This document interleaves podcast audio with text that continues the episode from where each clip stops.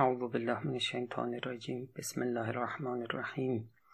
الحمد لله رب العالمین و صلی الله علی محمد و آله الطاهرین. یکم از ارزش بینهایت باقی مانده عمر گفتیم. این مدت بسیار محدود که بالاخره تموم میشه. ولی در دست ماست. از این فرصت استفاده بکنیم. فکر بکنیم که اگر این فرصت از دست بره دیگه به دست نمیاد بعد گفتیم از مهمترین و فوریترین و ضروری ترین کارهایی که باید در باقی مانده عمر انجام بدیم ترک معصیت معصیت. یکی از آثارش اینه که ما از چشم خدا میفتیم از چشم امام زمان میفتیم تو این دنیای پر از بلا ما نمی‌تونیم رو پای خودمون وایسیم. اینو بفهمیم. که به خدا نیاز داریم. باید به خدا تکیه بکنیم. باید به توجه امام زمان توجه کنیم. گناه نکن تا مورد توجه خدا باشی مورد توجه امام زمان باشی. حالا این جلسه باز یکی از مهمترین کارهایی که در باقی مانده عمر باید انجام بدیم و میگم. انشالله از جلسه بعد دیگه میریم سراغ مقدمات اخلاق. یکی از مهمترین کارهایی که ما باید انجام بدیم. خیلی مهمه ضروری هستش اینه که نماز که می‌خونیم ما. اما بیایم به نماز خوندن هامون سر و سامون بدیم. کیفیت رو ببریم بالا. نماز اگه کیفیت نداشته باشه نه تنها اثر نداره بلکه اثرش منفیه. حالا این جلسه یه کمی درباره نماز میگیم. نکته اول این که نماز یه عبادتیه با عبادتهای دیگه فرق داره. یه مثال بزنم از مثالهای خیلی قشنگ. ببین ما ویتامین انواع و اقسامی داریم. ویتامین آ داریم ویتامین B داریم ویتامین C داریم ویتامین K داریم ویتامین E داریم.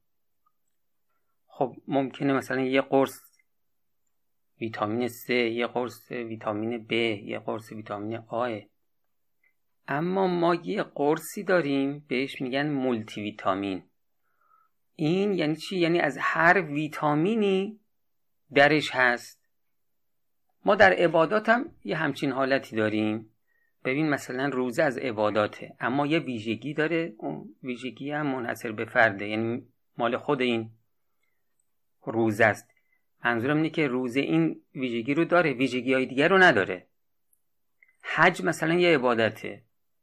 یه ویژگی داره ویژگی های عبادات دیگر رو دیگه حج نداره. همچنین عبادات دیگه اما نماز اینطوری نیست. نماز اینطور نیست که یه ویژگی داشته باشه از ویژگی های دیگه محروم باشه. نماز همون مولتی ویتامین است. یعنی عبادتی که تمام خواص عبادات دیگه درش جمعه. شما وقتی نماز می‌خونی گویا همه عبادات رو انجام دادی. ببین نماز چه سرمایه عظیمیه که خدا محبت کرده به ما و ما این نماز رو به خاطر اینکه بی کیفیت می‌خونیم این سرمایه رو از دست میدیم. خب ویژگی دیگه ای که داره نماز اینه که نماز ما رو از کارهای زشت باز میدارد. ان الصلاه تنها عن الفحشاء و المنکر یعنی نماز باز میدارد ما رو از کارهای زشت. ببین تو این دنیا هر طرف که نگاه می‌کنی همه چیز و همه کس ما رو دعوت می‌کنه به گناه. خب اگر شما می‌خواید قدرت داشته باشی با گناه مقابله بکنی این نماز برامون خیلی مهمه دیگه. ما باید متوسل به نماز بشیم تا نماز کمکمون بکنه و حتما کمک می‌کنه. خب حالا این که میگه ما رو از گناه باز میدارد ممکنه یکی بگه که خب من دیگه الحمدلله تو زندگیم گناه نمی‌کنم. خب برای این شخص نماز کمک می‌کنه که حتی مکروهات رو هم ترک بکنه. هرچی آدم بره مقامش بالاتر این فحشا براش یه به اصطلاح فعل خاصیه. یعنی مثلا برای ما برای معمول مردم فحشا یعنی گناه. ولی برای کسی که گناه نمی‌کنه فحشا یعنی مکروه. برای کسی که حتی مکروه هم انجام نمیده فحشا یعنی مباه هر چی آدم بره بالاتر فحشا براش یه معنای خاص دیگه ای پیدا می‌کنه. خب از طرفی این نماز گفتیم برای اینی که یکی از ویژگیاش اینه که کمک می‌کنه ما گناه نکنیم. حتی نسبت به گناهان گذشته هم نماز به ما کمک می‌کنه. توی روایت هستش که ما در شبان روز پنج بار نماز می‌خونیم انگار که ما در شبان روز پنج بار حمام میریم. این به اصطلاح آلودگی ها رو از بدنمون پاک می‌کنیم. نماز هم اینطوریه. نماز که شما می‌خونی گناهان گذشته رو پاک می‌کنه و این پاک شدن گناهان گذشته رو ما بهش خیلی نیاز داریم. باز برای اینه که خدا به ما توجه بکنه امام زمان به ما توجه بکنه. ویژگی بعدی نماز اینی که قدرت روحی و اراده رو قوی می‌کنه و این از همین آیه‌ای که خوندم هم استفاده میشه ان الصلاه تنها عن و المنکر نماز ما رو از گناهان باز میدارد. این یعنی که نماز یک موجودیه که میاد دست ما رو می‌گیره می‌کشه عقب مثلا. اینطوری نیستش که. این منظور اینه که نماز که شما می‌خونی قدرت روحیت بالا میره. و ارادت قوی میشه که در مقابل گناه می‌تونی ایستادگی بکنی. حالا اهل معرفت گفتن که این که اراده رو قوی می‌کنه چند مرحله داره؟ یکی اینکه خب ارادت قوی میشه مثلا می‌تونی هر کاری که اراده کنی انجام بدی. باز مرحله بعد اینه که اراده انقدر قوی میشه که از هیته خودت خارج میشه. اولیای خدا اینطوری بودن. می‌تونستن در اشیاء ماورای وجود خودشون تأثیر گذار باشن. همین کراماتی که اولیای خدا داشتن اینها به خاطر این مرحله از تقویت اراده است دیگه. مرحله آخر هم اینی که انسان انقدر دیگه رو ارادش قوی میشه تا ارادش فانی در اراده پروردگار میشه. خب حالا اینم که دیگه در محدوده بحث ما نیست. نکته دیگه اینه که بر اساس آیات قرآن ما هر گرفتاری که تو زندگیمون داریم می‌تونیم دو رکعت نماز بخونیم از نماز کمک بگیریم. استعین و به صبر و صلاح. یعنی از نماز کمک بگیریم. در چه کاری کمک بگیریم؟ در همه کارها. این آیه قرآن قرآن داره میگه در تمام کارها اگر مشکل داشتی از نماز کمک بگیر.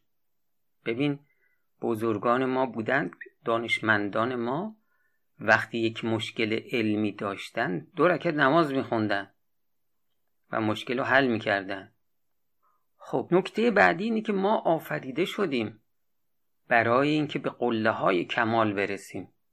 برای اینکه به اون قله, قله کمال برسیم ما انواع و اقسام کمک ها رو داریم که باید ازشون کمک بگیریم که بتونیم این مسیر رو طی بکنیم به اون قله برسیم. اما تندروترین مرکب سیر و سلوک به سمت اون قله ها همین نمازه. ببین چقدر این نماز مهمه. ما رو به اون قله ها میرسونه تندروترین مرکب. خب حالا ببین نمازی که ما داریم میگیم نمازیه که همین ظاهر نماز رو نمیگیم. ظاهر نمازی که فقها بحث می‌کنن. این نماز باطنی این نماز با کیفیت. این بسیار مهمه. به خاطر همین بزرگان ما کتابهایی نوشتن در زمینه آداب باطنی نماز. مثلا حضرت امام رضوان الله تعالی علیه ایشون با اینکه از عمرشون شدت از ثانیه های عمرشون هم دقیق استفاده می‌کردن. اما وقت زیادی گذاشتن درباره آداب باطنی نماز دو تا کتاب نوشتن. سر و سلات و آداب و سلات و این آداب و سلات که حالا خیلی جاهاش هم شاید به درد ماها نخوره ولی بعضی جاهاش که مناسب ماست خیلی خیلی اثر گذاره من سفارش می‌کنم بعضی جاهاشو دوستان بخونن. از آداب باطنی نماز که کیفیت رو بالا می‌بره شاید مهمترینش همین حضور قلبه. ببین دوست عزیز شما که اهل نمازی شما که به هر قیمت شده میگی من این چند رکت نماز باید بخونم. نماز صبح و ظهر رو. اگرچه تند باشه وقت نذارم براش. وقت کمی بذارم براش. من حوصله طول دادن ندارم. خیلی خوب. شما که می‌خوای نمازت رو سریع بخونید خب چرا با کیفیت نخونی؟ همونو چرا با حضور قلب نخونی؟ شما که نماز می‌خونی. این پنج دقیقه رو این پنج دقیقه رو بذار برای خدا دیگه. شما در شبانه روز 24 ساعته 23 ساعت و نیمش که از خدا غافلی. خب اون نیم ساعت هم که چند تا پنج دقیقه هست این چند تا پنج دقیقه رو بذار برای خدا. الله اکبر نمازی که گفتی دیگه همه غیر خدا رو بذار کنار. بگو این پنج دقیقه رو می‌خوام بذارم برای خدا. اون موقع خودت می‌بینی که چه اثری داره. الله اکبر آدم گاهی تو خود نماز مشتاشو گره می‌کنه که من فلان عیبم و فلان گناه همو باید بذارم کنار. انگار توی نماز خدا میاد توی دل آدم. یه نکته دیگه ای که باید بگم اینه که گاهی ما نمازمون قضا میشه. صبح از خواب پا شدی دیدی آن شده شما نماز نخوندی. خب این نکته رو بگم بر اساس تجربه. دوست عزیز نماز صبحت که قضا شد نگو حالا که قضا شد بعدم می‌خونم. همون موقع وضوع بگی بخون.